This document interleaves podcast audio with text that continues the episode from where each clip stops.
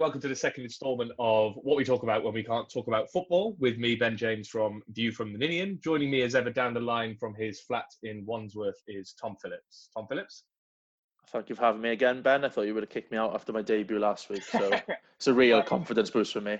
There's a third time's a charm, really, and I know this is time two, but you've got one more strike on you. Yeah, I'm, I'm seeing this as like the difficult second album. I think so. so. Um, see how it plays out. I think you know we've got we've got a list of things to talk about. Um, some good, some bad.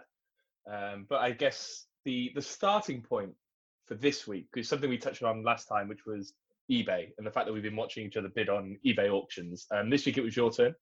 So you want to talk um, talk about what you were bidding on and how, how and your strategy and how you won it. So I had a successful eBay exploit this week where I managed to get the Cardiff City 1998-1999 home shirt. Mm-hmm. I believe that's the Sports Cafe um, yep, sponsored one. Cafe. Um, it's a little bit battered. The sponsor is definitely coming off, but I got it for around 20 quid. So I'm pretty happy with that, to be honest, Ben. And, and who who who's the make on that kit? Who was the, the producer of the kit? Is it Xara? I think it is Xara, yeah. I, uh, so. I should know this due to the fact I just yeah, Xara, it, um, which I think they were our kit provider for a number of years. Um, classic kits by them included Mod Plan, Sports Cafe, and of course Ken Thorne World of Cars. Um, but I think the, the Sports Cafe kit was kind of iconic in a, in a sense that it had those big white sleeves, didn't it? Yeah, if they're massive. And I've stupidly bought a shirt that's definitely too big for me. What size so, did you get? Extra large. And I'm, I'm a large. Normally? A large normally. But I mean, lockdown, yeah, yeah, and not be funny if I carry on on my current trend, I'd be filling it by July. So, yeah, I think um, I think we're all in the same boat there. Really, um, I put on a, a, shirt I had last week that's XL, and it's definitely feeling a bit tight. I don't know why I'm admitting that on live on a podcast, but um, I'm getting fat, fatter than I already was. It's making me feel better. So crack on, mate. Um, yeah, so yeah, I'm happy to help you feel better in that sense, mate. Um, so I guess I think we, we said about it last time. We've been. I, I watched you kind of uh, take the the result of that that shirt in the last couple of seconds. You had a bidding strategy. Mm-hmm. Um, I guess it was it was getting it for as cheap as possible, but trying to undercut the other guy. So yeah, it was there. It was on there for about. I think it was on there for eighteen quid, and I thought like I'm the most I'm going to bid is twenty five. So I waited mm-hmm. till there was three seconds left and just put twenty five in, and I got it for twenty. So Result, paid mate. off really. Yeah, I think we learned a lesson from my my raffle where someone was bidding twenty eight pounds and a penny um, on something, which was really messing with my my strategy. Um, so I think we we we took what we learned from a previous eBay auction, put it into action on this one, and I'm glad it paid off for you. It paid off, but slightly worryingly, I went to buy a Scrabble set off eBay earlier on, and um, it gave me a warning that I'm bidding and watching too many items. I wouldn't let me purchase it. I mean, how many items are you watching? I didn't think that it was that many. But I, I, I, might have to go back and have a look, to be honest with you. Well, I I I I, had a successful week on eBay this week because um, we watched started watching for some reason last week the first ever series of Big Brother. Um, it's on Channel 4's YouTube, so we popped that on. and um, to supplement it, I bought the the Big Brother board game off eBay for three pounds. How uh, was that a thing? I don't know. Um, it's brand new. Um, it's it was sealed, and I got it for three quid, so I just couldn't resist it. Um, got it and realised it's for four or more players, and there's only two of us in the flat. So uh, next, po- next podcast, that's four yeah, of us on the Big Brother yeah. game. Actually, yeah, it's a good idea. We'll play virtual virtual Big Brother. Game. I don't think it's a good idea. It's an idea. Um, it's an idea. I mean, any idea is a good idea at this stage, mate. Um, so, so what else are you watching? Have you got any other Cardiff City related items on your eBay? Because I've got a few things I was going to highlight now um, that I've just found in the 15 minutes prep I did for this podcast. Well, the problem is now if I'm buying extra large, I'm I'm going into your territory a little bit, so we might have some crossover bidding, so I'll have to be hmm. careful. But I did see there was a mod plan one there, the one you mentioned earlier on. Mod plan, I've got that tab open here. Um, 25 quid, I think the bidding is at the moment. I uh, might, that. that might be me. Um. well, no, it's got no bids on it, so maybe there's two, but there's one oh. on there for 24.99. Um, 99 2000 replica shirt celebrating the centenary. I already own this shirt, but mine's signed by all the players back then, such luminaries as Danny Hill, um, John Williams, um, I can't remember who else was playing for us. Graham Mitchell, I think, uh, signed from Raith Rovers. 46 games in a season, released him at the end of that season. Cracking. I don't know if these players are in that season, but um, it, they kind of ring a bell. Um, yeah, there's, a, there's some interesting items on the kind of eBay kind of sphere at the moment. A 99 2000 replica, oh no, 2000 2001, sorry, match worn shirt. Uh, that's another Xara number with the nationwide badges on the sleeve. That's 150. Ooh, nationwide badges on the sleeve. That's a that's a game changer to be honest. I can see why it's 150. I think the most niche thing I found in the Cardiff City eBay searches so far is a match worn Football League referee shirt from 2006 2007 from the Hull City Cardiff City game of the same year. It's a mint green. Um, it's got Fly Emirates on the sleeves and the Football League badge on the front. I can't see the manufacturer on it, um, but it's on a Marks and Spencer's hanger. So that's currently going for ninety nine pounds ninety nine pence. That's one for the five aside, isn't it? If you turn up in that. Well, I mean, if you turn up in that, would you play or would you referee? You get made fun of either way, but um, you'd have to referee, wouldn't you? just, I, just, don't worry about me, boys. I'll, I'll, I'll, I'll referee this one. I've got my own whistle. I went, I went to, a, I played in a football tournament um, towards the end, towards like September of last year. It was a PR agency's football tournament. It was actually in August, tell I was in September. And um, I played, turned up, and it was like we were a cobbled together team, and we all had to referee a game. So I was the first one on my team who was put forward to referee. And I've never really refereed a football match anymore. I thought I'd be all right at it. Forgot I had a whistle um, forgot the, what the rules were, was just calling random free kicks and penalties, and uh, the team got rightly very annoyed at me. but I've just forgot the whistle. That. Like I was, there would be a foul, and I'd just go, "Oh, oh, foul," and then I'd blow the whistle afterwards, and they'd go, "Blow the whistle first. I was like, "Yeah, fair enough. Yeah, that's a, yeah. That's, a, that's an understandable criticism." I would like to have seen that. I didn't have any eBay joy this week, but I did have some joy that was then swiftly taken away from me in terms of the uh, Kevin McNaughton raffles. Um, oh yes, very funny, very funny. So, uh, all, all, most kind of City fans will be aware that Kevin McNaughton's been raffling off um, some of his kits um, from over the years for the NHS, and I think he's raised around four thousand pounds for the NHS so far over a series of I think it's about four or five raffles in. Nine thousand and something as of earlier on. Oh, 9,000 or something earlier on. I think I read yeah. an old old tweet then, but fair play to him. You know, for for, for selling some football shirts and, and earning that sort of money is a brilliant little thing he's done. Um, so you know, all power to him in that sense. But he did uh, award one of the the kits to obviously it's a raffle, so he drew the names and. Um, I think it was the red shirt, um, the uh, Vans Direct shirt from the last season at Ninian Park. Um, drew the raffle, um, and the winner was a Ben James. Um, so I, I, I, wasn't looking at such at that point. I had a few texts from people saying you've won the shirt. Looked at it and I was like, oh, text text you Tom saying I've won the shirt. I think. I think you text a few people saying you've won the shirt. To be honest, Ben. text a few people saying I'd won the shirt, only to find out that it was another Ben James. Um, I was I was uh, mightily uh, embarrassed, and I was Oh, I was, I was, I was telling everyone. I thought it was brilliant.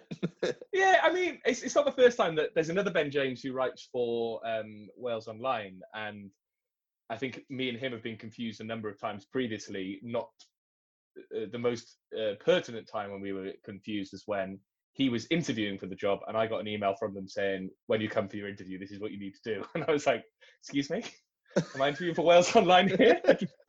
um, but no, that, I mean, it's probably a data protection issue there, but um, don't tell on them.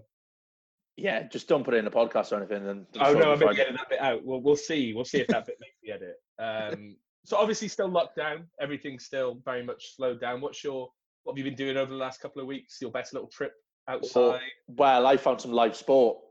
Um, found some live sport. Well, kind of. I'm using sport loosely here, um, but I've realised if I sit on my um, little balcony that I've got, yeah. there's um, one of those charity clothes bins opposite that is awkwardly small, and it's so fun just doing commentary in my head to people not being able to put the clothes in and the bag being too big. And like people go out too quickly. They, they've realized there's a shoe hanging out. They have to take the bag back out. They can't close the lid. And it could go on for 10, 15 minutes if people are just, they won't just take it out the bag and do it separate.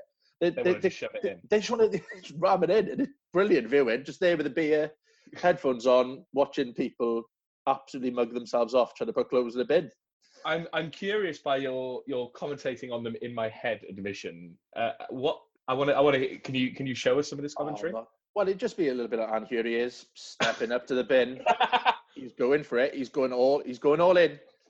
Oh, and, and you know, and he's jammed it, and he's jammed it, and then it just goes on from there. Really, I Do don't you- think I've got a career in commentary. It Do way. you do you in your head then refer to any summarizers who may be with you? Because I must admit that when I've done commentary in my head, there's always a summarizer with me. I yeah, I'm trying to get Sarah involved um, as a, like a co-commentator. But Yeah. I understandably she's not the biggest fan of that idea. No, Even in um, lockdown, she's got better things to do. yeah, well, that sounds. Uh, I mean, it doesn't sound like live sport, but it sounds like you're occupying your time somehow. Yeah, sorry, I shouldn't have said live sport to be honest. But it's the closest. Maybe you thing should stream it. I thought, but I did try and video it, um, but it's a little bit too far away, and I don't really want to be videoing people off my balcony, to be honest. No, Not just for um, social media hits. a bit wrong and wrong and behaviour, shall we say? Yes, I'd say so. Uh, so you had your, your new beer 52 this week. Um, you were slightly aggrieved to understand that a few people in another WhatsApp group got beers that you didn't get. Yeah, um, yeah, but I suppose I've got beers they haven't got, but Well, the ones that you were showing me, I had as well. well, I got a couple left, but yeah, I did see it. It wasn't the greatest box in the world, to be honest. Do you not think? No, not really. It was a lot of very, very strong beer. Yeah, that was that. Well, the one you were drinking yesterday was what seven and a half percent. Yeah, I didn't look. I thought, ah, little stubby. Let's pick the little stubby. First beer of the day at like as you do at twenty to two in the afternoon on a Saturday. Well, I suppose if I go to football, I would have. Um, You'd probably be Ooh. quite a half. We'd be half cut by then, wouldn't we? yes, probably. But um, open day, I was like, oh, this is a bit strong for watching Seinfeld. Oh, that's another thing I'm doing now. I'm 31 years too late, but I've started watching Seinfeld. So How many episodes in are you? five so far. I've been pretty good with that. I like I, I binged Sunderland until I die, both series in two days. So I'm trying to steady steady it a little bit with Seinfeld. I mean, I think Sunderland Till I Die was a great little, um, should we say, itch scratcher for the non-football. Because Yeah. I think um, you kind of get everything in, in an episode, don't you? You get the drama, you get actual football action, and you also get the madcap antics of uh, what was his name, Stuart Donald? Is that the guy? yeah, the Eastleigh, yeah, the bloke who takes over in the second series. yeah, sorry, in the second series, uh, Charles Mer- Merheil or something. I can never. I don't know. He's a clown, whoever he is. Sorry, Well- he, he won't listen to the podcast. It's fine. No, he's a Don't big fan actually. He's a big fan. Yeah, he's a big fan. Um, well, I've been getting into Pokemon on the Nintendo Switch, so um, that's Ooh, my okay. at the moment. Um, yeah, I'm. I think I've just won my first gym badge, which is obviously a big step in the Pokemon uh, world. Which Um, po- the- which Pokemon edition is this then? If it's on the uh, so, it's po- so on the Switch, it's Pokemon Sword and Shield, and I'm playing Pokemon Sword because it was the only one I could get quickly. Okay. um, it wasn't a decision; it was just that I got Pokemon Sword. We're losing um, listeners here. It's fine. Well, I mean, if they haven't already left by this point, then I don't know why they're still That's a valid point. Sorry, yeah. I don't know what, what I was saying about clothes bins was any better than Pokemon. Yeah. No, exactly. At least, at least Pokemon is a acceptable form of entertainment rather than watching people put stuff in a clothes bin. All right, mate. Okay, leave it out. you lonely? Are you okay? Yeah, I'm just getting through it, mate. So I have a bit of um, and it, coming back to the beer chat. Um, obviously Pokemon aside, I think Pokemon's better, better untalked about really. Um, I, have an existential question about beer for you. Okay. Does beer taste better in the company of others? Um, I'd say so. Um, I, I don't. I don't really notice the taste of the beer if you've got company. Do you know what I mean? Like yesterday, I knew that was strong straight away because I was just sat on my own on a sofa watching TV. If I was in a pub bustling full of football fans, I'd taken a sip. I don't think I would have paid too much attention to it. So I'm not You sure if it's even, So what you're saying is that any beer on a in a pub full of football fans is fine and good, even if Oh, it's a you- Foster's Carling. yeah, you're not picky on a football, do you? You, No. you, you, you pick any beer, whatever they serve. You're just you're either marveling at the price of it if you've gone away somewhere where it's still 190 a pint, Burnley two pounds ten a pint. yeah, or you're just happy it's been served to you in less than 20 minutes if you're in a Wetherspoons that you've all been crammed into. That's the Rocket in Fulham. Yeah, oh, you that place was grim. Yeah, I think it was was it the, the before the Fulham game where we lost one 0 and Rhys Healey made um, an uh, unimaginable cameo. Um, yeah, the 70th minute for Camarasa. 70th minute for Camarasa, I think that was when we realised that we were probably getting relegated. Um, I think the toilets were flooded within 20 minutes of arriving at the pub. There was a couple of inches deep water on the floor of the toilets. Oh, it was not water, mate. Well, I said water, but uh, you know, bodily fluids of some description. it's in a great setting. It's on the River Thames. You think lovely little spot, and Well, it used to be. I think I remember going to the Rocket maybe it must have been five years ago, the um, four years ago, the 2016 game where I think we drew two all, um, and it was half empty in the Rocket, and like there was less people there. But it just, I think over the last couple of years, it's just become more and more popular with football fans to go to. I think people are shocked that there's a Wetherspoons on the river. To be honest, it looks like Yeah, it shouldn't be a Wetherspoons. It's No, almost it's- like the ilk of Cardiff Bay, where you wouldn't think that was a Wetherspoons if you've just been to one. I don't know. In Well, I suppose the, the one in Cardiff Bay is very different to say the Great Western, isn't it? yes, there we go. Because the Great the Great Western is the first pub that any away fans come across, so they kind of overtake it, and it gets very weird on a Saturday night in there. oh yeah, yes, that's very true. enjoyable but weird. I mean, I, at, at this stage, I would take a night out in the Great Western over anything. So, Oh, that's true. I pray for that. how much would you give? For, so, okay, so someone comes to you and says, "Tom, you can, you can sell your soul. You can give me a, a monetary amount for that one night out in the Great Western. It's a Saturday night.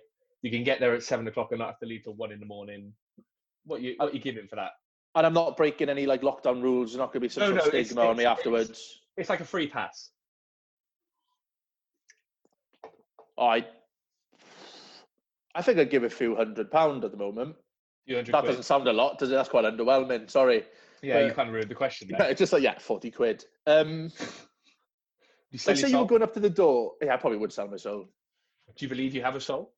Um, no, Oh, that's a weird question. Sorry, I don't. I, I, I had nothing but a one-word answer for that. I don't know how we've gone from um, Wetherspoons to selling your soul, but then I suppose we're all going to sell our soul when we go back to Wetherspoons, aren't we? Oh, Yes. political.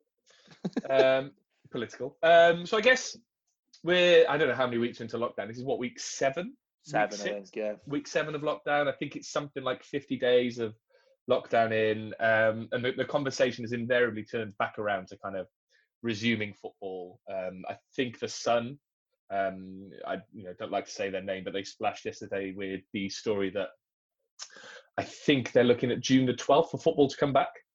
Um, do you think that's going to happen? Do you think that's optimistic? Um, I don't think it should happen, um, and I don't think it will happen. You don't think it will? No, I, th- I think people are forgetting that players are part of this as well in terms of they won't Completely. want to risk their own health and their own family's health just for the sake. Like it's all right not having fans behind, uh, like fans in the ground and playing behind closed doors, but they still need to get to the games themselves and be around each other. It's close contact, and we've just seen in Germany another three players for I can't remember which club it was. Was, was it Cologne or someone like that? Mm-hmm. uh, they've been they they've got the virus now. So I think you can't rush this back. There's more important things, and I think people will understand if it's not. Like June seems far too soon at the moment. Where there's was it 700 odd people still dying every day. Well, I mean, oh, Ju- Ju- in, in theory, June is three and a half weeks away now because Yeah. we're start of May. It's and I think what's it the, the EFL said they need they'll they will alone will need something like sixty six thousand tests.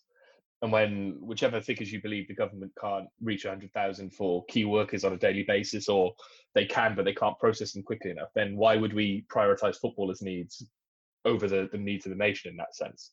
Exactly, and they need to be tested more than once if they kept doing this on a regular basis. Unless there was there was some suggestions of like keeping players in some sort of not an island, but like in one place. Uh, they, were, they were Like Fort Boyard. yeah, yeah, Jacques the Door. But like they were on about it in AFL in Australia, saying they would get all the players to like live in one area away from their families and stuff, and then they could play. That'd be Well, fun. I, I got told something along those lines, and again, it's it's all hearsay at this stage, but it would all take place at St George's Park. So the players would all be in hotels from the middle of this month, and they would all basically take place. All the games would take place behind closed doors at St George's Park for the Premier League, and there would Yeah. be two or three games a day.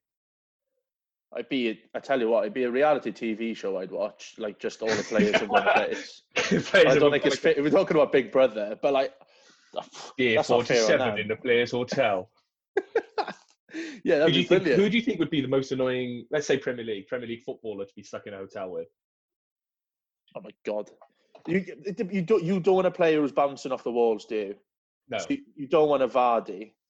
You do you know what I mean? You don't want someone who's drinking, was it like port and Red Bull or whatever he does? Or Red Bull and snuffing, well, putting snus up his up his mouth. Yeah, like can you imagine what he's going to be like in lockdown. That was just normal. So would you would you go for someone like a James Milner, a James Oh, Henderson, yes. a Jordan Henderson? Sorry, not James. Yeah, you'd go Milner, wouldn't you? Definitely. And then who? So, uh, so you wouldn't want Vardy. You would want someone like a Milner.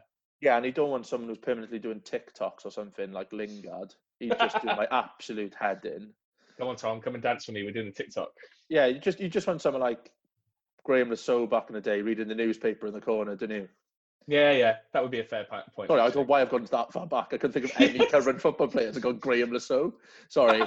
I'm only 27. Why have I done that?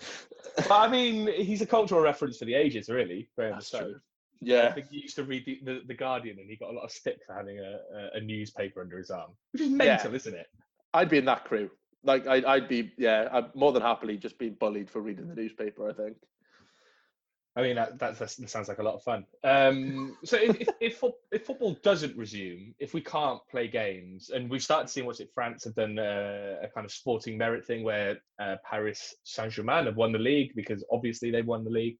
Um, do you think we'll start to see those decisions being made here? And what do you consider as fair when it comes to kind of finalising the league outcomes now? Where do you start, isn't it? Like, because why is Exactly. one league more important than another? Um, it, ultimately, it's going to be like come down to money, isn't it? But wasn't there talk of um, increasing the league to 23 in the Premier League by so people Yeah. getting promoted and nobody getting relegated? Essentially, yeah. I think what will happen is, I think this is something I read over the last couple of days, is that a team will come up from. I think Barrow might come up from the conference to replace Bury because obviously they're they no longer exist, um, Yeah. and they've been expelled from the league, so that needs to be 24 teams, but there'll be no relegations. Um, and then every every league would have three promotions, but there would be no relegation. So the Championship would go up to 27 teams, the Premier League would go up to 23 teams, and they would just figure it out from there. I, I think that's the fairest thing I've heard, to be honest. It is quite fair, but then how many games is that per season? That's going to take in the championship. That'll take it to over fifty games for a season if they have three extra teams. You'd lose a cup tournament, wouldn't you? Is I that th- what would I- happen? there was. I can't remember if this was in the same proposition, but there was talk that the League Cup wouldn't happen next year. I think a lot of people would be happy with that anyway. Not personally, but a lot of people don't see the point of that cup anyway. So I think, yeah, that would be the first to go, wouldn't it?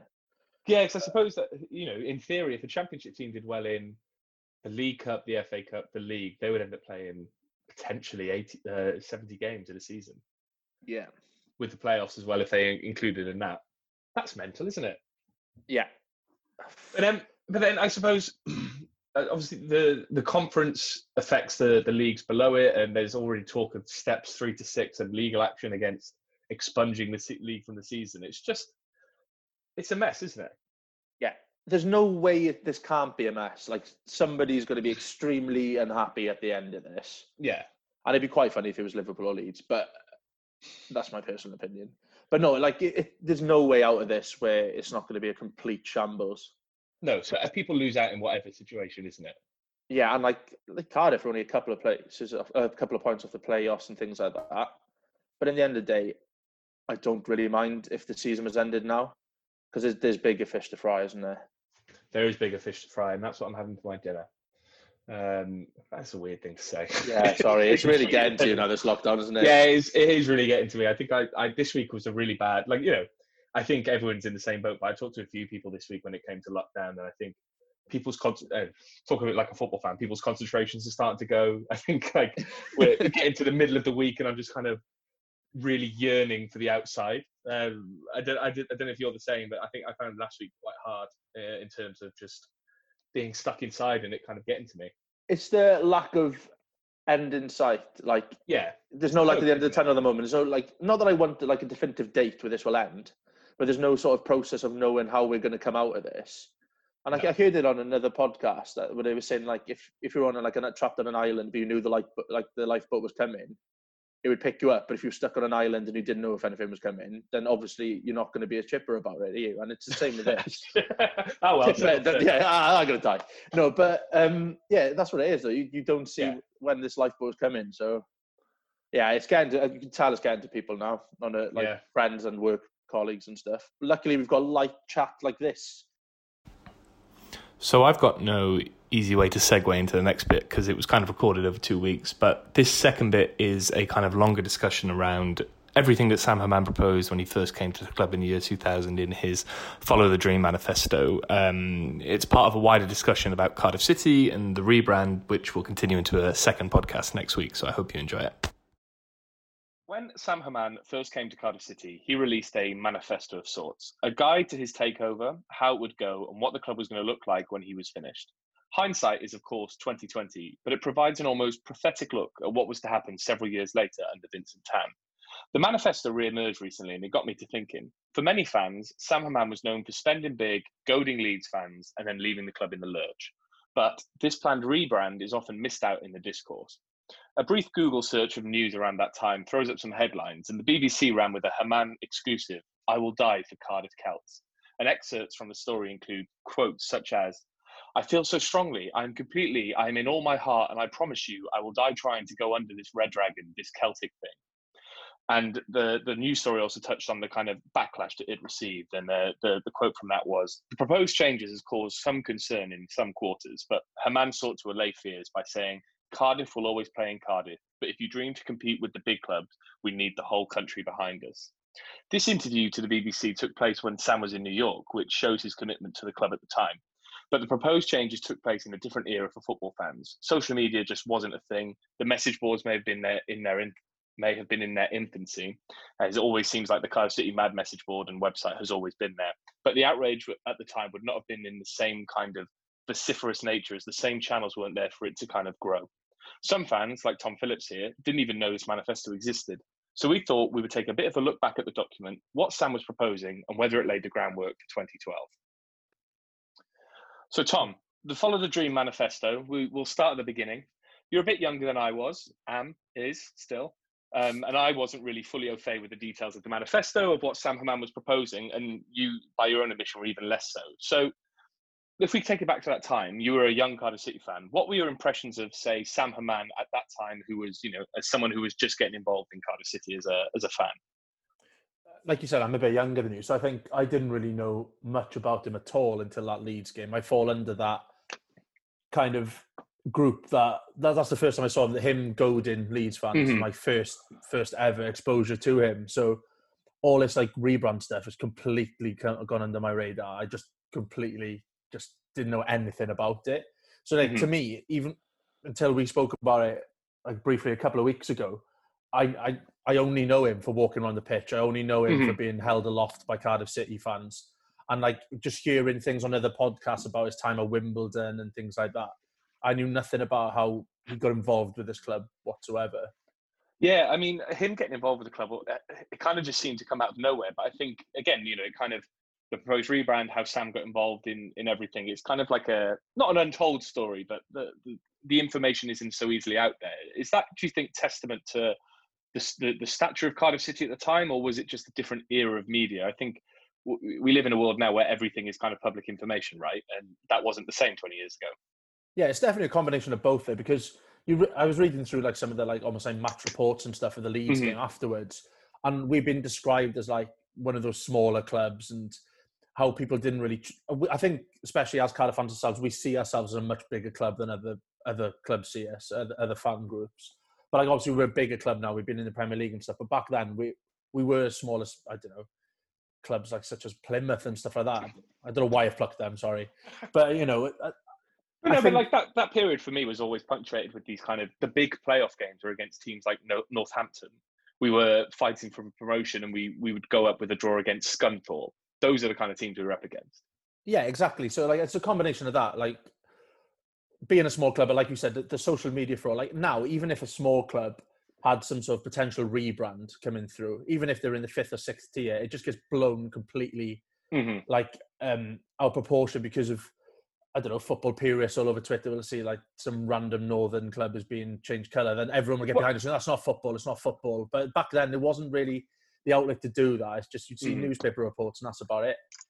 Well, I mean, Salford is a, a, prime example, right? Everybody knows the story with Salford about how they've been taken over by a businessman, like the, the former class of 92. And there's a lot of outrage, or there was a lot of outrage around that because they essentially bought themselves into the league. If, say, the businessman had proposed that they completely change their whole identity, there probably would have been even more outrage. But that's just Salford, you know? And that's yeah. everywhere at the moment, or it was everywhere in the last couple of years. Yeah, exactly. And you, you get a clash of fans then. Because with the Salford example, you've got the, some, some fans who, think it's great because it's giving a local club a bit of investment. It's good for mm. like the youth teams and stuff around there. It gives, you know, fans in an area where you've got the likes of Man United, Man City, a viable sporting option to go and watch. But then there's others who are like, no, they're buying leagues. What about the other clubs around them and stuff? And that that wasn't there like 20 years ago. So when it happened with Cardiff, you you haven't got the Twitter and stuff. You haven't got chairman getting involved in arguments with random mm-hmm. fans and yeah, things like that. So like, it's just it's bonkers. Now you see the likes of was it Andy Holt or whatever, like Accrington, who gets involved. Very, very vocal, yeah. Yeah, exactly. So he's getting in dialogues with people who probably have never seen an Accrington game in their life, but are getting yeah. in an argument with them. So yeah, it's a completely different time, and like we we were a completely different club back then to where we are now. Yeah, that's true. Um, do you think? I think maybe this is jumping ahead, but if this, if you know, if you were more, if you were the same fan you are now as you were then at this time, what would your reaction would have been to this document? How would you have felt about it?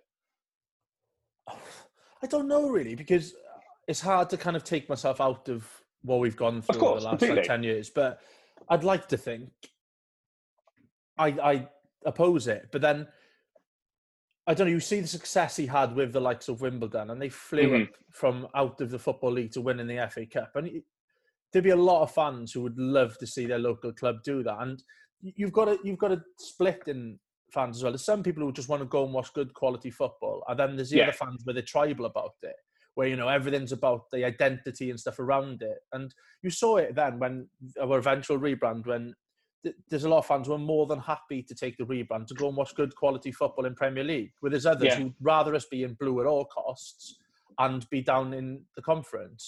Yeah. So I think I'd I'd be in that conference lot. Really, I'm not gonna lie. Yeah. I, I, am not. I don't watch Cardiff for good football. That's not what it's about. Do you know what I mean? It, I mean, have we ever had good football at Cardiff?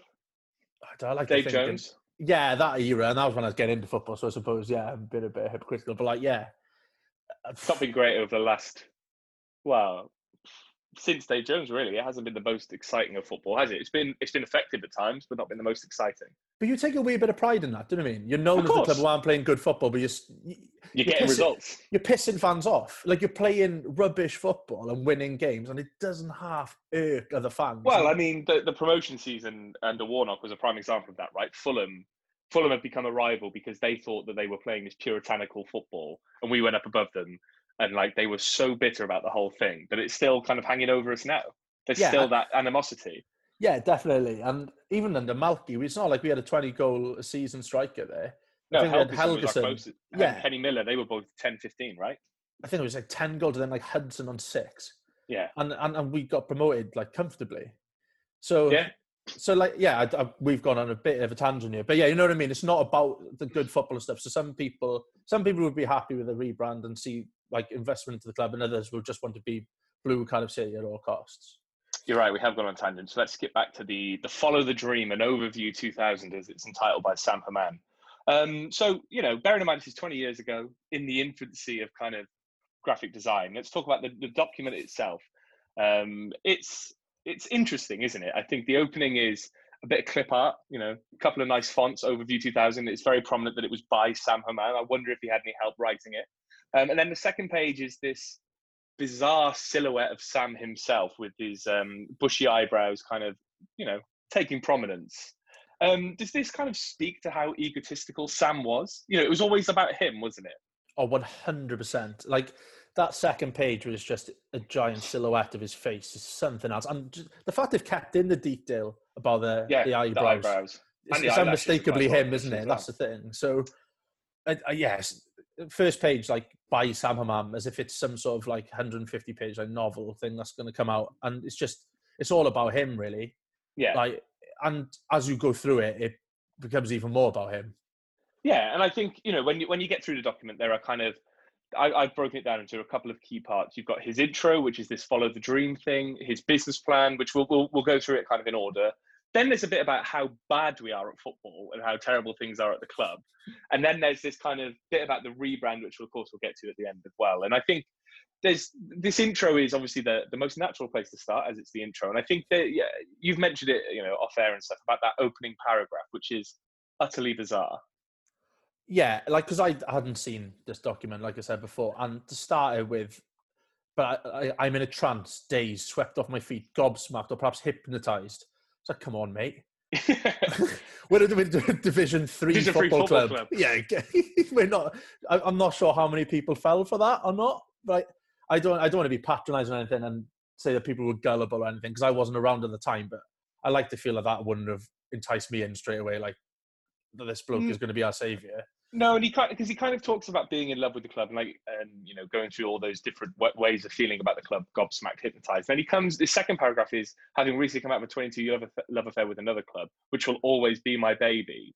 He's already immediately kind of going, well, you know, you're you're second place already. Um, you're not you're not my first choice, but um, here we go again.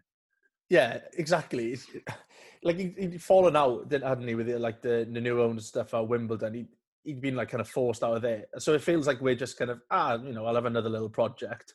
So another... the, the, fact that he started off with like this trans days thing and saying like the love affair with another club, it just feels so forced into trying to winning us over.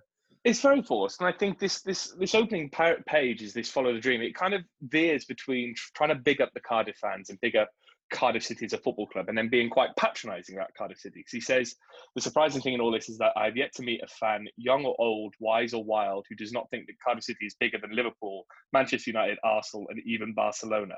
And it's kind of, I don't really know what he's trying to say here. I never do. I, it's kind of like he's trying to big us up, like, oh yeah, we're a big club, but you're all a bit mental. Like you're nowhere yeah. near as big as you think you are. You you need me. Do you know I mean you yeah. need me? You, you you're you're in fantasy land, but I'll try and get you some of the way to how big you think you are, but don't think I'm going to get you all that way. And it's, no. it's, it's, uh, yeah, it's just so interesting, like, because I knew nothing about all this. So reading through it, it's baffling.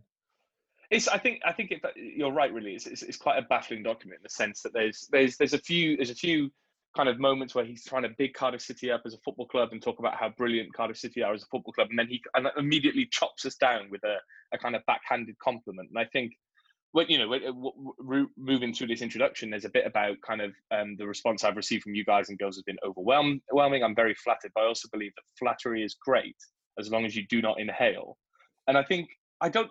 Again, this is another baffling phrase. Like, what's he trying to say there? Kind of, I understand you're flattering me and you want me to be brilliant, but should you not sniff the shit that I'm about to give you?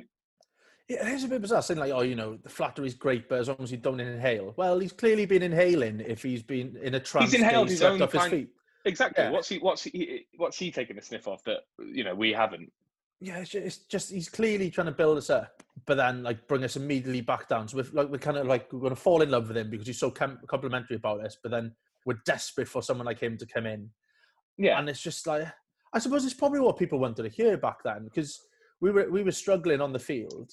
Yeah. And we were in dire need of some investment if we wanted to go back up the league. So yeah, I mean, perhaps it's very calculated. Like to me, it comes across like the just like a madman just speaking. But then he he knows what he's doing. He's been through this before with another club, so there's definitely some like calculation behind this. When you when you think of Sam Hammam and, and his work at Wimbledon, you you kind of automatically think it was a success, right? Because he took them up the leagues. He created, made them almost like a household name within English, British football, whichever way you want to look at it. Won them the FA Cup and all that kind of stuff. So, do you think there's an element of him coming in and everyone being a bit like, why is this big man who's been a brilliant football owner for however many years, 22 years, coming to take over our club? Yeah, probably. I think. I think he probably saw kind of kind of parallels between the clubs as well. Didn't yeah. It's, it's, I, I don't know if the people would have thought of him as some like a big name and oh why is he coming to us? I think people probably just saw us as a kind of like just a similar project to be honest, and like he could start afresh, build what he wanted to do, and raise us because he. I think the one thing with Wimbledon, no matter how successful they got, they still weren't bringing in massive, massive crowds. But like with Cardiff, you had the potential to kind of, I think, like he goes on about trying to bring in the whole of Wales. If you could inspire a whole country, you can have what you had with Wimbledon, but getting more and more people through the gates. So yeah. I think that it's it's almost like a, he maybe he saw us as like a 2.0, like just like an, an upgrade from it, where you could really like do it again, but with just get even more traction. Yeah, I suppose we because I, I, when did he he took over Wimbledon when they were in something like the Southern League, I think, which was obviously in the old league system. So I don't really know what the equivalent is off the top of my head. And I think his his work there probably was a bit longer than what he was anticipating it would take at Cardiff, and maybe that's where he sees it as more of like a springboard that we were in the football league in that third division, and we were a capital city club. Yeah, it's quite funny. Like I was reading a bit about because like I don't know much about, so I read a bit into it. He said he moved to Wimbledon because he liked tennis. He had no, so he had no um, kind of intention. No interest in football. Yeah, yeah, whatsoever. He, but then within two years, he put like forty thousand pounds into the club, and it kind of built from there. So yeah, so I, I think the, the money aspect is interesting. I think we'll get to that in in the next couple of pages because he actually details how much he's going to put into the club with his, his even more mental plans to go alongside that. But I think when when you look at the dream itself, he kind of outlines that Cardiff City has no business to be playing in the third league of football. Um, if what the fans tell me is true, then we should be in the football league. The dream is to be challenging the top reaches of the Premier League and beyond to be elite. But he talks about he immediately then says, in my considered opinion, that we have a, a one in 10,000 chance of achieving this possible dream, impossible dream. And even then, it would require about 20 years or more to achieve it. It's kind of, I, I don't really know what, what he's trying to do here. But there's a chance, Ben. That's what he's saying. There's a chance. Is, is, is that what he's trying to kind of impose on the fans that if you buy into him, you'll have way more of a chance than you ever would anywhere anywhere else? That's purely what you're trying to do, right? I think that's what he's doing. He's like, yeah, if I come in, there is a small chance, there's a better chance, but don't get carried away because I'm not saying that in 20 years' time we'll yeah. be knocking Barcelona out of the Champions League. Do you know what I mean? I think, even though he's mentioned Barcelona earlier on, but like, you know, he, I think it is just kind of prodding at that kind of hope within a football fan. But then at the same time, he, he's got, he's never said that we're going to get that. So he's, yeah, he's not so it's it's a, it's a good fail safe for him, right? Isn't it? Because he goes, that's it. That's it. Look, yeah. you, you need me to come on board to have even a chance of doing this. But even if I do come on board, there's a very little chance that this is going to happen. Yeah, exactly. And, and I mean, I, I guess ironically, we you know, in it took wait if he took over in the year 2000, we were in the Premier League in 2013. Um, yeah. We've been there twice now, so he's he's wrong. Yeah, we tell yeah. him he's wrong. Yeah, exactly. But and to be fair, like his takeover, we wouldn't have, we probably wouldn't have got there without his investment. No, I think he, he as, as much as what you can say about Sam Hammam, he's he was a he was a catalyst, wasn't he? Yeah, definitely. And like obviously, I the bit I do know a bit more about then is when he was in the in the headlines for obviously like nearly ruining us. Yeah, and I think that's what sticks in my mind more than this initial bit. So I think my opinion think, on him is probably lower than a lot of people who are older than me. Yeah, I was going to say, do you think that then, uh, obviously, like I say, it's clouded. Do you think he's more remembered for the now, specifically looking back, he's more remembered for the bad times than he is the good times? Because we were on our knees by the time he left. Really, we were very close to administration, but without him, would we even have been in the championship and everything else that comes with that? Yeah, it's it's a tough one because, like, I think in my circles, I think of him as a bad guy, really. Yeah, but then I don't know whether I, I don't know if you can forgive him for what he did later on, just because of what he did earlier, like before it. it it's a tough one, really. Like you looking at it from like a re- revisionist angle, it's, it's still tough to see if he was kind of like an en- like a, a bad guy or a good guy in all this, because where yeah. would we be without him? But, I mean, yeah, I suppose that's the it's a parallel universe question, isn't it? Where you know, if if he hadn't come in now in the year 2000, whenever he came in and put the money in, what would have happened to the club. If the club's losing like this this the present um, section of this touches on what what the club was going through at the time. We had debts of over one and a half million which you know doesn't seem that much compared to with what it got to further down the line the kind of 30 million number that you hear bandied around quite a lot. It was losing around half a million to a million pounds per year. We we had no training ground. We didn't even have a, a stadium that i think was fully open at that point when he came in. I think it took a couple of years to reopen a few sections of the stadium so even our attendance couldn't have got to levels that the ground could hold in theory. Um, we had you know no youth players coming through. We, the, even the players we did have, I think, who who were our star players then? People like Andy Legg, Willie Boland. Um, they were probably the best of our players, who obviously very good players who stuck with us all the way through to the championship. But they weren't your, your Robert Earnshaws. Well, Robert Earnshaw was there at that time, wasn't he? Um, but they weren't at that level, if that makes sense. Um, so he kind of he talks about it in quite a realistic point of view, and this is when he starts bringing in that kind of Welsh army idea, right? Like you see it in this paragraph where he's talking about the only fans that seem to compare to the Cardiff fans are those of Newcastle. They're the Toon army. Toon army. I dream of a Welsh army. Um, what was your kind of when we when we look think of Welsh football um, back then. It wasn't in a good state, was it? No, and you look at like were, none of the clubs were like you hadn't had the Premier League years we've had with Swansea and Cardiff back then. Um, mm-hmm. We have we haven't had the like tournament success we've had with Wales. So like Welsh football across the board is probably living in the shadow. It wasn't even that successful a time for rugby, I don't think. But, but ninety nine massively... would have been the Scott Gibbs year, right, at Wembley. So yeah, that so just... and that was like a that was like the first taste of some success was that was to come, wasn't it? Yeah, because that was the first time they'd been in England since like '93 or something like that as well. So I think yeah. Welsh sport in general was probably on a bit of a low point. Again, massively speculating because I was about four.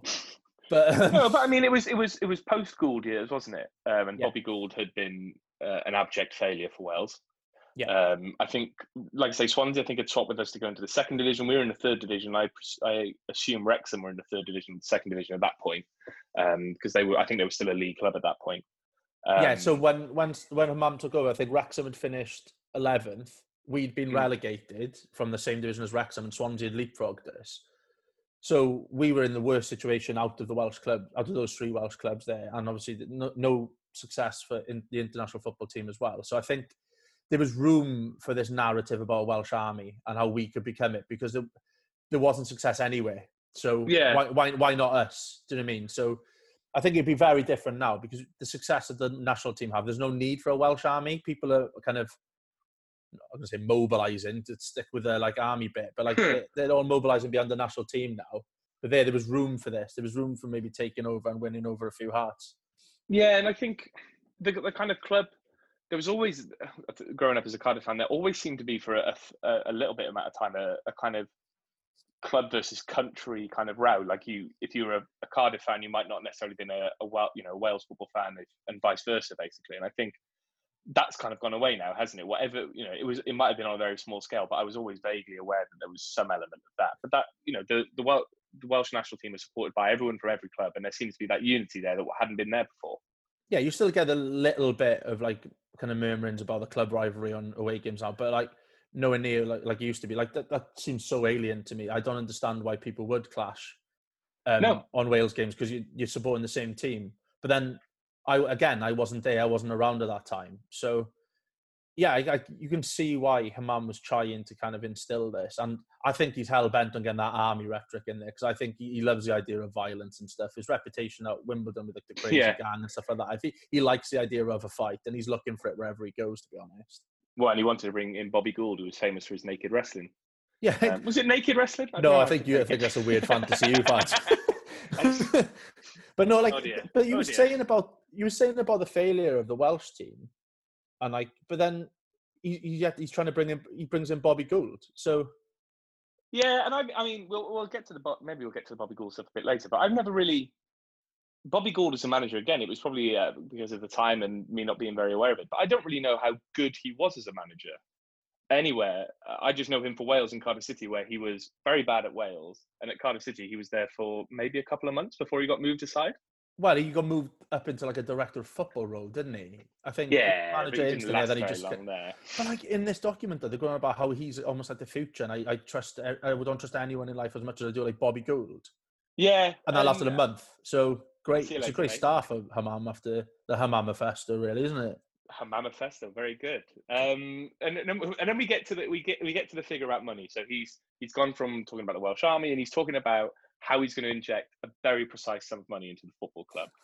um, like, why do you think this figure is so precise, Tom? I think it's a way of trying to convince people he's, he's really, really looked at the books of this club, and this is the exact amount. Like, was it three three million? Three million. One hundred thirty-nine thousand five hundred fifty-eight pounds sixty-four. That's a At number pretty. Pence. That Priti Patel would struggle with that one. Like, yeah, she would. Yeah, bonkers. Like, he, he's just got. I tell you what, yeah, definitely more credible if I go to the Pence here. And it, I might perhaps it was, but I'm a little bit cynical. I think he's he's trying to pull a fast one, isn't he? I think so, and I think he, he kind of he talks about it as this. Uh, this is all I intend to put into the football club now and in the future, and it's kind of like he's going to give us this kind of three and a three and a bit million quid uh, at sixty four pence, and he's just going to go. You're going to run the club now, and I think this is where this document starts to lose its mind a little bit, and I think it's this. I mean, it can only be described as you know, you talk about. I think you talk about fan undertaking of fans being involved in football club. he wants to sign over the club to five football fans, essentially, doesn't he? Oh, that that this bit is absolutely insane. Well, it what he's saying is it you get a, like a half-time draw at the Blackpool game to, to Yeah. the, like a, like a fans board of directors. It's Where, so it's, it's power of here, so- isn't it? power of attorney to a group of football fans, power of attorney, power of attorney to a group of football fans. And he says, We have discussed several ways of choosing who will sign, including selecting well known individuals or asking people to apply and then draw out of a hat or drawing names from all the season ticket holders. It was decided that the easiest way to draw the names from those who are present season ticket holders, this will be done at the Blackpool game. One, this is really badly written because that was quite a hard thing to read. And two, he wants to literally go on the pitch at half time and draw out five season ticket holders. And I guess at that stage, if we were having crowds of less than 7,000 people, season ticket holders would probably say 50 to 60% of that. You have quite a good chance of being appointed as the attorney of a football club, as being the, the person in charge of running this football club. It's mad. I know a lot. We know a lot of Cardiff fans who we definitely wouldn't want in that situation as well, isn't it? Like there's some you would. Don't, don't get me Is that, wrong, is that, I was gonna, I was going to ask the question: Would you trust any fans out of those you know, those you see on Twitter, anyone really, with running this football club? No, not really. I don't know, mind. You, there's some, yeah, because they've been there. They, they know what the club's about. You trust Yeah. them with maybe kind of pulling Sam uh, Sam back in a little bit with some of his mad ideas. But then you, but it's potluck. It's not like you're selecting them. There are some fans of that, but there's some you you wouldn't trust in carrying your pint back from half time. Never mind running the football club. Would you trust me with running the football club? Uh, I think Put we you on got some spot. interesting kit designs. Um, You would, if you- yeah, flowery but shirts. No, I probably would, to be honest, as long as the other four could rein you back in as well. I wouldn't trust myself, and I wouldn't. You wouldn't want, trust yourself. I wouldn't. I wouldn't. I wouldn't want the responsibility because you see with clubs like this, especially when it's taken over by like a fan for a pound and stuff like that. the- Yeah. The, the amount of times it actually ends well, like you've you've seen it like fans take over clubs, and in in the end, people always look at the chairman and people who are pulling strings and in power, and they get blamed by a section of the fans. And I'm not sure I've got the personality to deal with that. But No, I suppose you put your. I, I think that's the, that's the, the the craziest thing about this idea, right? Is that a football fan could, in theory, just be thrust into this um, painful world of running a football club and into the limelight of press, everything else. I mean, it's it's completely clean off, isn't it? Is there is there an age limit on this as well? Is there any season ticket holders? So like I- I Aaron, age seven from the, the family stand. Can he? Can I've he? Is I've- he involved? I've looked for terms and conditions and I can't see any. Um, but one would assume you have to be of a certain age if you're having power of attorney. So, um, I'm not assuming anything with this though. no, I'm not assuming anything with this either. I don't think Sam Hammam does either. Um, he talks about like the money and kind of um, putting in three million, one and a half million to go towards creditors and loans. Remaining one and a half million will have some money for players, some money for uh, anticipating trading losses over the next two seasons. So that three million quid is already gone, and that's all he's putting into the club. It's it, it, it doesn't make any sense, does it? No, And I No, it really I, I doesn't. kn- I know we're, we're pulling apart this and pulling things out. A lot of the document doesn't make sense, but these bits in particular are the ones that kind of scream out to me that it's just a bit of nonsense. I think like I don't think he was expecting too much scrutiny from some of the fans. I think he was hoping he'd see like oh investing money into it, quite a hefty sum of money for the time. I'm going to invest it into players and stuff like that, and getting the fans involved. And there we go. And I, I don't think he was expecting that 20 years after there'd be two Two idiots on a want, podcast. want to be discussing it. football hipsters discussing it on a podcast because they're bored during a lockdown. So no, I, I mean, he didn't anticipate COVID 19 at all, did he? And I think that was probably his biggest fault. I think so.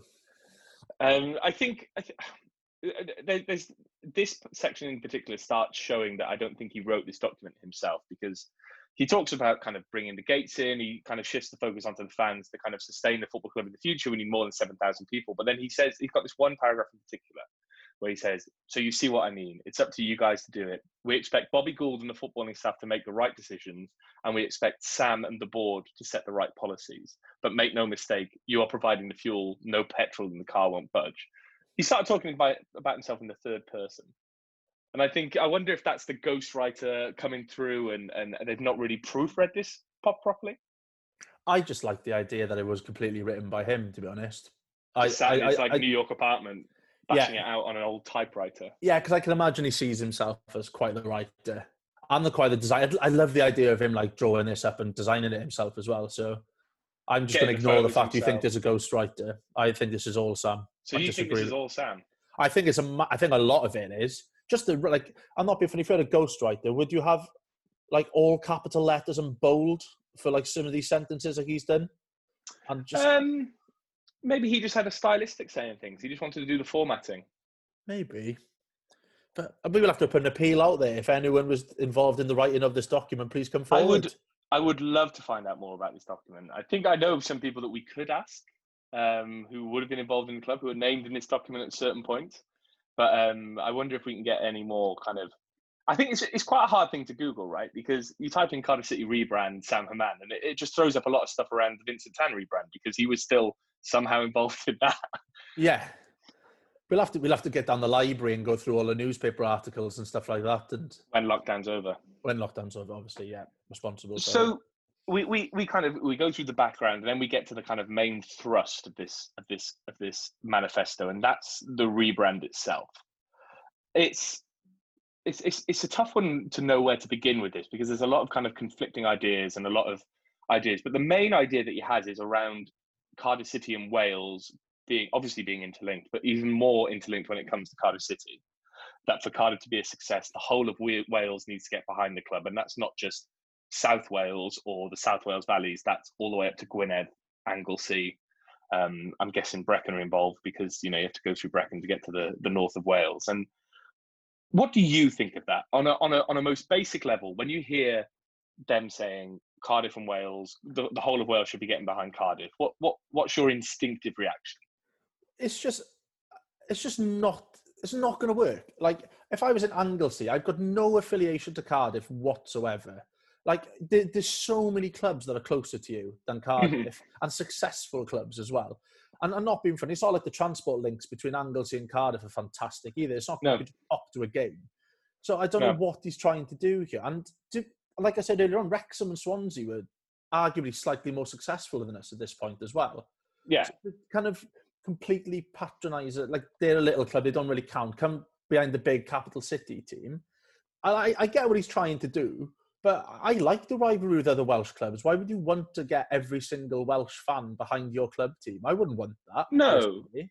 and I think I think there has been in you know um, instances in the past. I know when Wrexham were were struggling financially and they came and played in the LDV Vans Trophy in Cardiff. A lot of Cardiff fans went to that game to to show support for them because they were in trouble and it was kind of buying tickets and going to the game to support another Welsh football club. But to for, to to assume that a, a, bunch of Welsh people would throw away their their allegiances and just go right, I'm a Cardiff fan now is is is, is quite demented. Yeah, and it's like especially where we were in the league. Like possibly if we were like higher up the league, you might attract a few fans across, especially in those kind of like divides, like where it's like Neath or Talbot or something in between Cardiff yeah. and Swansea. You've got a few fans up for grabs if you've had a bit of success you'll start to see more jerseys of one than the other club if someone's yeah. risen up the divisions. But we haven't risen up the divisions. All he said about it is, yeah, exactly. I'm investing three million pounds. That's not enough for you know Dave from no. Neath who's gone to a few Swansea games. Go, and I'm going in now. I mean, this bloke, uh, this mad bloke, has said that you know we should support Cardiff, so I'm behind it because I'm not Welsh unless I support Cardiff. It's just no, and I think I think you're right in what you say that, that you know I, I know about Cardiff or former Cardiff City fans, Cardiff City fans from the north of Wales, from the west of Wales. You're from West Wales yourself, yeah. so that makes sense. But it's this, it's it's the under, uh, understanding that people will just throw away their allegiances is the thing that I can't get my head around. And then he he he kind of there's a paragraph in this section where he talks about I want someone to explain to me why it is that if you are Welsh, then you have to accept to see third or fourth rate football am I to understand that if you are Welsh, you are some kind of second class citizen in football? So if Welsh people want to see top quality football, they have to cross the border. If their own men are top quality footballers, they have to do the same. They have to do that doesn't make sense. No more, no, enough is enough. And I think and, and I think I wrote this note this is a note. Like there are some sensible ideas in this, right? That you know, this is basically saying why do we want and I think I understand what you're saying. I why do Welsh fo- football fans support someone like Manchester United, Arsenal, whoever really? You know, why are they glory supporters basically, and why should should they be kind of turned away from supporting Cardiff City? And I think that kind of there are some sensible threads that come through this, but it's just finding those sensible threads amongst the rest of the madness, isn't it? Yeah, exactly. Like, I think I know he's trying to stir up almost like a the second class citizen thing. He's trying to pull at like the class divide and stuff, and Yeah. the fact that Welsh people get less than English people out of this and stuff like that. But he's gone about it a really, really twisted way. Yeah. But I don't, think we've ever sat there and gone, oh, you know, we deserve better than this fourth rate football, and it's because I'm Welsh that I'm not getting it and stuff like that. But I don't know. I think he means well, doesn't he? Is that your takeaway from this? Sam Hammam means well, but it's just lost in a lot of bluster. Yes, definitely. Well, and I think I think I think there is an element really because I think as a, as Cardiff fans we would probably recognise that bitterness really that there are you know like when when Wales when Wales when Cardiff played Liverpool at the end of last season there were a lot of South Wales Liverpool fans at the game. A lot of South Wales Liverpool fans who you know uh, put Liverpool amongst ahead of everything else even though they're from like say Maesteg or they're from um, Abertillery um, I don't know why I picked those two valleys. Um, just so that they're in my head. And I think I think that that's something that a lot of Cardiff City fans would recognise, right? That we we've lost a lot of fans to the bigger clubs. And you kind of get it. Like it, it's more in a in a way, especially if you don't live immediately around the ground. It is more accessible to see the big teams. You grow up with them, it's, especially these days. It's what you see on social media. It's what you see in the TV every day. You've got more Yeah. of a connection with someone who was born like 2000 miles away and plays for like one of the big clubs and you have got with like your local club and i i, I and i sympathize with people who don't support their local club a bit because technically i don't like i'm from carmarthen and i support cardiff so i can't really get involved in the support your local Mm. club stuff as well so i'm I mean, a you little watch bit Carmarthen, don't you? You go watch Carmarthen Town from time to time. yeah not now that i live in wandsworth no but i did yeah Well, you got to like- support a local club then. Who's your local club in Wandsworth? Went- I did go and watch Dulwich Hamlet a bit, but then I followed you to go and watch Haringey. So Yeah, again, I've done the same thing where I'm not supporting my local club and going to one slightly further away. and an So- hour and a half across London to go watch. Yeah. Haringey. Yeah, exactly. But no, like you, at the end of the day, people want to watch. Like it's back to that want to watch good football things. You can see why people support Liverpool and stuff. But I do get a little bit annoyed when someone from Cardiff is, I don't know, who's been to From Anfield someone, once. someone, someone from the, the city you're not from, even though you support their football club, goes to Anfield. Yeah, exactly. It, it doesn't make sense, but I think a lot of football, being a football fan, doesn't make sense, does it? No, I think a lot of football is just getting angry for the sake of getting angry and trying to find someone to direct it at. Yeah, and I think that's what I'm that's what I'm missing most about football during the lockdown. Really, I've got no referee to shout at, even though it's the Essex Senior League and Walthamstow FC doesn't really matter. it I does matter I to some people. Yeah. Yeah, no, I love it. I go all the time. I've got scarves, badges, everything. Um, thinking of setting up a podcast about them. Um, I I'm wouldn't not. bother, mate. I'd be No. well, I'm part of this one. so we, we, we get to the rebrand itself, and I think he goes, you know, when when Tan did his rebrand, he kind of changed the badge, changed the colours. But Hammam goes one step further, and he wants to change the name of the club. And I think he he, he again, this is where he brings in the Welsh stuff. I think as as as we'll, we'll get to that, but I, the question for you, I guess, is as as someone who's never really seen this before, who didn't really know about this, what that change of name page itself, what does that make you feel? Oh, just fucking atrocious from start to finish, the whole of this rebrand stuff. It's like someone said to him, right, okay, you've got 60 seconds, name as many Welsh things as you can. yeah, that's and he's true. gone Cardiff, Cymru, Celts, uh, Snowdon. Let's put Snowdon on the badge. Oh, England do. I don't, know how he's, I don't know how he's heard of that. Someone's definitely helped him there. He's, he's, he's, sat, he's sat in St Fagans looking around the room, isn't he? Going, "What's Welsh here?" Yeah, and he's like made a mood board, and he's put Yeah. like the, he's put the three like the badge change where he's gone. He's put a dragon, daffodils, three feathers. The, oh, he's left the bluebird on there. Fair play to him. In? Spirit of Wales, there's a sword and a tree, and you're like, come on, mate. What what are you going? What are you for trying here? here? Yeah, and it's the wrong shape. It wouldn't really fit on a on a football shirt. No, 'cause it's, it's a Celtic cross, isn't it? Yeah, it's a Celtic cross. It's a lot taller than it is wide. I, I don't know. I can imagine him putting it emblazoned on the back of the shirt like some dodgy back tattoo. Well, it, it would take up the whole front of the shirt, you'd think, wouldn't it? Like it would be the size. You know, that's how long it would be. It would be the whole shirt. yeah. Oh, it's, oh, oh, God, I don't understand where he's coming from with it. And like he's changing the colour. To be fair to him, though, he hasn't gone the obvious route. When he's going to change the colour, you're thinking red. He's mentioned Wales a lot, but he's like, nah, nah, there's two other colours on that flag. Let's have them. What? Yeah. Yeah? We'll go. We'll go white and green. Why not? But but then he that that kind of that that shows a lack of awareness, really, that he'd go white, right? Because Swansea wear white. Yeah, that's that's a good. Oh, yeah, but Swansea don't exist in this world. They've also Well, no, he mentioned. When does he mention it here? Yeah, some people tell me that Swansea are the enemy. Swansea, for Pete's sake, there is nothing wrong with Swansea, but is that the extent of our ambition? Never. On the contrary, we want to take everyone in Wales under our wings and have a big Welsh fan base. I do Oh, not say that with contempt, but with love. Swansea Oh. people can support their football club if they want on one Saturday. Then we play on the next Saturday, and we will slowly try to convince them to follow us. That's quite an old school idea, isn't it? Yeah, my grandfather did that. So my grandfather was a lifelong Swansea fan. Had the season for like 70 years. But because of his mates from school were Cardiff fans, he'd go to Cardiff one week and Swansea the next. But he was always a Swansea fan. Like, he always was had an never- he never- didn't he? Yeah, he was never going to be won over. He just wanted to go and watch football because he had nothing else to do. It's like, I, I, there's no, I don't know. I, don't, I can't get sentences out we have to read enough of this. stuff. Like, the, he just completely belittles the Bluebird idea. It's yeah, like, I, it's, what like, is I, it? Like I, s- that's what I said. I think. Yeah. What did he say? A little fella, bluebird. It's a nice little fella. Or Yeah, it reminds like me of a I- I find swallow. Reminds me of a swallow. I think that's the, the thing that gets me about this whole thing is that it's like it's such a back. The whole thing is like a backhanded compliment. Where on one hand he's he's telling us that we're the biggest thing in Wales, that we could be the biggest thing in Wales, that the sky's the limit, and this is what we need to think about. And then on the other hand, he's going, but you need to change everything because everything at the moment is crap. I just don't get his problem with certain things. like, ah, the bluebird is fucking useless. What is it? It's like, yeah, but then you still want a dragon on there. It's not like you see them walking down the street either. But he also has the bluebird on the badge. He doesn't get rid of it. He keeps it there. That's just what I mean. And It's, it's- just it's- mad it's- rumblings. It's also this this at the start he says you know when he speaks to the bbc i will die by this idea. And then when it gets to like the proposal itself so what should the name be? I don't know. Come up with some ideas let us discuss and debate. The word cardiff should always be prominent there but the words welsh wales cymru celtic should also be there as well. And then he just goes whether that's the cymru cardiff celts or the welsh cardiff city i'm open-minded. It's kind of like you can't he seems so invested in his own ideas and so sure that this is the right thing and then just goes whatever i don't mind just choose something Yeah, he will. He said, yeah, he, he will die trying to get the change of that. What he hasn't decided what it is yet. yeah I, But I he's so this change. invested in it. But I don't know what it is yet. But I'm really passionate about it.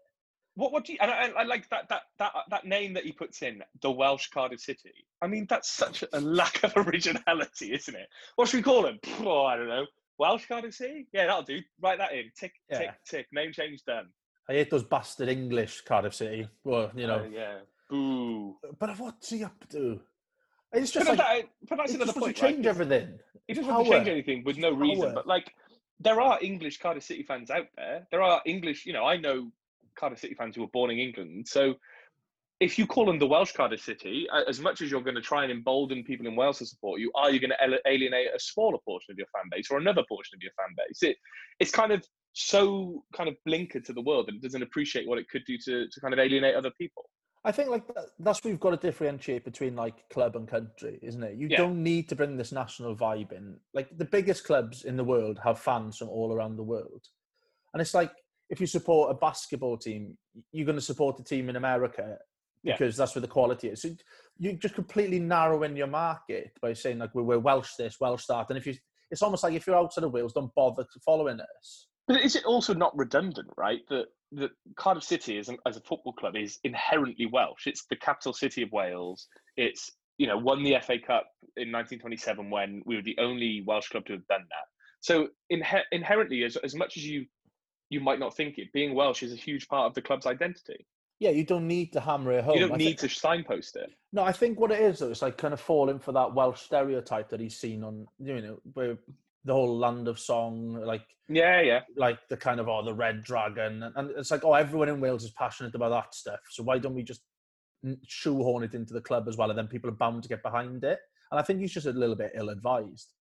Not a little bit, a lot ill-advised. Yeah, a lot of advice, or oh, he just didn't listen to anyone else who said that it should be a thing. So we, we've talked about the logo, and I think the logo, I, I, I might have to make this the kind of uh, podcast photo so people can see it because I, it's I don't want to see it again, please. it's it's it's painful, isn't it? You know, you think about the Vincent Tan one and that being a bad logo. This is even worse. Um, I didn't think that was possible. No, and I think uh, I, I guess the question is, you know, he wants to, the color of the Welsh flag. He kind of wants this change in nickname and this badge and everything else. And I think what you know, there's there's a lot else to, to going on in this document, but I think the the main thr- thrust is that rebrand. And I think as as a football club, we've the rebrand eventually happened, right? And I think this was the f- kind of first mention of it that kind of laid the groundwork somewhat for what happened down the line. Do you think this softened people up? This put the idea in people's heads, or kind of? I, I think the idea, the, the question is really, did this prepare people for what was going to happen in twelve years' time? Yeah, like I'd love to know if there was a conversation between Sam Hammam and Vincent Tan about this original rebrand proposal. Yeah, because I because I didn't I wasn't aware of it at all. But like I can imagine saying, "Oh, we tried it before." You know, there wasn't that much backlash. Yeah, and it's like, "Go on, have, have a go."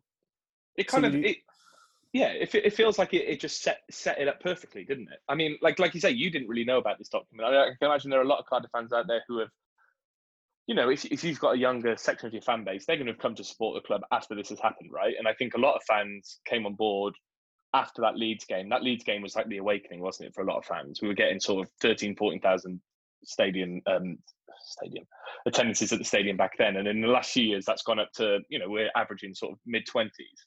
Yeah, so our, fan, you, our, our, regular fan base has essentially doubled. Yeah, because you look at it, you said again they were hoping for crowds of seven thousand when he first came in. Yeah, which is like we are a million miles away from that now. Like yes, we get the odd four thousand for like a League Cup game, but even when the stadium, but we're in a brand new stadium now and it looks half empty, there's still twenty thousand people there. Well, no, exactly, and I think you know the club. I think the club has come a long way in that sense, and I think the club has has grown its fan base massively in the last twenty years. Yeah, uh, there's no doubt to me that this probably did soften it a little bit for some people, and I think people people would have already gone through this rebrand talk before. But then there'd be others who'd gone through this once and were going through it again, and they're probably the ones who who just didn't come back after we went back to blue. Then no, and can you blame them?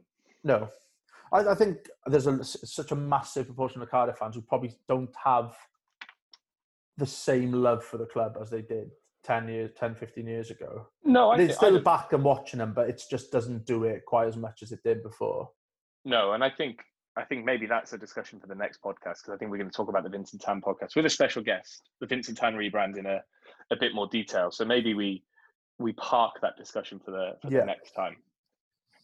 And then I think we get and I think we get to the fans' questions next. So I think that follow the dream. I think we're going to follow it into the next podcast, and now we get onto the fans' questions. We had one fan question. Big, big fan, biggest big fan. fan. Well, we didn't. We had another question from Orion Chard, but we don't want to talk about it, do we, Tom? No, that could be for a future podcast as well. But it was a very good prank, wasn't it? We're not talking. We're not talking about this prank now. People don't know what it is. You know, you're just confusing people. Stop, please. Ryan, we talked about it separately, um, and he did tell me the whole story, and I do think it was a brilliant, brilliant prank. But Tom's a bit too shy to talk about it on the podcast. Yes, I am. So the question we had was from uh, one Reese Jenkins, um, Doctor Reese Jenkins, um, sh- should we should we not forget his title and praise him for the work he's doing currently at the moment on the front line in Nantwich? Um, um, we went to the Luton game quite recently. The, I think it was probably the last away game. Was it the last away game before? Um, it was my last. It was my last away. It was game, our definitely. last away game before lockdown. I can't even remember when it was. This year feels about about three years long already. We we have happened upon uh, the phenomenon of the ground round um, so we've been drinking in the Wetherspoons beforehand because I think in Luton that's probably the only place to drink where you where you're safe. Um, oh, we would say if There was there was already a brawl at half eleven. There was actually. yeah, there was. it was bonkers. It was like a topless man with the tra- tracksuit bottoms on with his kids in Wetherspoons, and someone already being chucked out as we were walking in. It's fantastic. Yeah, and what was it? There was that moment where that someone came in and just started singing opera. Oh, right next to us. Right next to like us. singing Nessun Dorma yeah, absolutely... like literally to our left shoulder. It was so bizarre. But anyway, it was Reese's turn to buy a drink, and his solution, because he had to get to the ground, and it was about a 20 minute walk from the Wetherspoons, was to get the ground round in. Um, we started singing this, of course, to the Beach Boys. Um, and his question was I've got to find it now. I thought I had it open. Uh, I do have it open. this is good. His, his question was opinions on the ground round. Should the ground round be left to one person or is it the equivalent of two rounds in a Wetherspoons or equivalent pub? Now, I think this question relates to the fact that at Luton, the bar was underground. Um, Cardiff fans like to start prepping their their halftime pint around five minutes into the first half. Um, and obviously, there was a queue situation which result, resulted in a massive brawl amongst Cardiff fans, which is nothing new. And Reese was down there by himself getting in the ground round, and it was quite busy. So, in your opinion, is the ground round a one person or a two person job? or does that depend on how many of you are there? Yeah, obviously. I, I, I'd come up with a solution, I think. Go on then. I think you need to bring someone to the game who's not that asked about the football. We've all got that friend. We've got that friend who comes to football games who just not really asked on the football. They're just there for the day out. Mm-hmm. So you mm-hmm. make sure they're getting the round in because you need to go before half time. So you're missing 10 minutes before half time. You're probably missing a bit afterwards. Yeah. But it's also going to probably cost more because the prices are inflated as well. So as long as you get them, you know, enough drinks in the Wetherspoons afterwards, or beforehand, or beforehand, I think it's a one one person job. Get it done so the least amount of people are missing the football possible. That's a very good, very good solution. Yeah, but I think fans will get a bit annoyed when there's like a thousand people there. We're not asked on the football getting tickets just so they can get a pint at half time. I'm a designated pint grabber. yeah. Well, we could just open more bars in grounds, to be honest, instead of just having a door on the side of the stand like Luton did. That, that Luton bar was insane, was it? It was absolutely bonkers. It was literally just a door on the side of it, and then a steward would open it every now and again, and just to let people in, in and out. It was. I think same. Tottenham's New Tottenham's New Stadium's got the right idea, hasn't it? Because it's got the brewery inside, it's got several bars all around the place. I think we went, so we went for the Middlesbrough FA Cup game. Yeah. Um, which obviously it was Middlesbrough FA Cup, but it was still largely sold out, and there was absolutely no trouble getting a beer. You could get one quite quickly. Yeah, I don't think you could really do that adaptation to Kenilworth Road, though, could you? I think you could. I think they're just not thinking big enough. Knock down a whole stand and put Knock down a whole stand and just build a new bar. Well, it's a weird, it's a weird little ground. Anyway, I liked it because it was so weird. Because like the away end is sunken, so you're kind of below the ground. You've got all the hospitality boxes on the left, and then there's that weird extra long stand on the one side and the small stand in the corner. It's just a bit higgledy piggledy, isn't it? Yeah, like I, it was one of those grounds I always wanted to go to. So it was since seeing the Liverpool Luton game in the cup. Oh like, yeah, yeah. Xabi Alonso like go from the halfway, halfway line. line. I'm yeah. just seeing that hospitality bit from because the camera's the other side and it's just glass all the way across. I'm like, what a waste of a stand. And I just wanted to see it in person, to be honest. And it's just as shit as you'd, as you'd imagine. It's like um, it's like a really shit bombonera, isn't it? Yeah, the, the Boca stand has that whole kind of hospitality side on one side, but obviously the, the Bombonera is quite epic in every other way. While the Luton stand not. is um, not really. No, it's um, it's a bit of an anticlimax. right, I think we should leave it there. That's the the fans' questions for the week. We had a whole total of two. same for three next week. We can do same, it. same for three next week. So yeah, we'll be back next week. We'll be talking in, um, with special guests to be revealed um, talking more detail on the Vincent Tan rebrand. Uh, but uh, all that's left to say is thank you once again, Tom Phillips, for joining me. Thank you for having me again. And uh, we'll see you next week.